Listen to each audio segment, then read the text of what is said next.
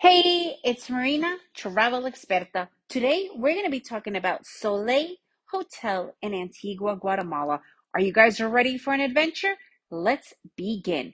Soleil Antigua Hotel, Soleil in Antigua. It's one of those really popular resorty styled hotels. It's obviously not a resort. Antigua, Guatemala doesn't have any resort hotels. But if you're going to think of a resort style hotel, this is probably the closest that you'll come to it.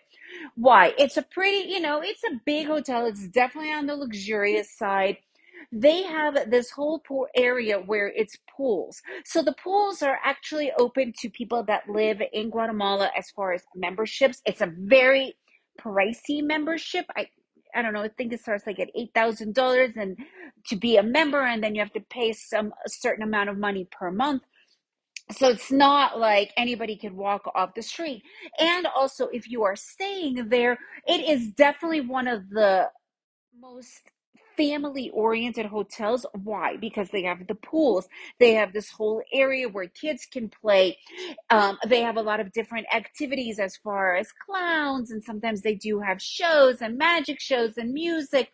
They have sometimes buffets. The food is a very basic style, almost like American fare.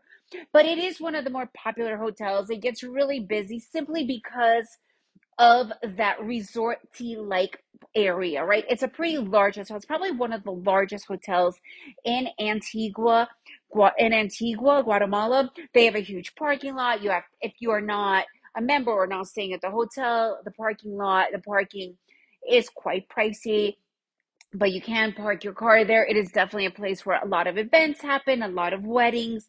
But like I said, it just, if you're going to do anything in a mindset of more mainstream, this is probably the most mainstream, mainstream style hotels in all of Antigua versus, let's say, Santo Domingo, which is also a large hotel, or Porta Antigua Hotel, which is also considered a large hotel.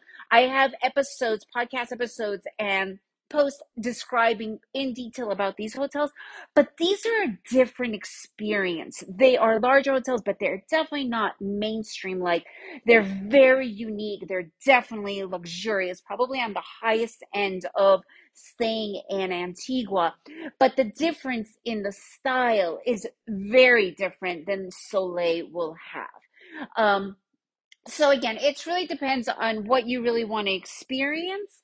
They all three have pools. All three are definitely family oriented, but the Soleil thing is just a little bit more louder and chaotic and stuff like that with less style as you would have with Santo Domingo or Porta Antigua Hotel. So this is a popular place. You can do a day pass I don't remember. It's like $25 per person uh, to enter and use the pools, and then obviously pay for everything when you are there. But you cannot just walk in off the street. It is all very regimented and, you know, you can't and not open to the public. And if you guys have been there, I'd love to hear your personal advice. If you enjoyed this episode, please leave me a review, share it with your friends, and remember to make every day an adventure.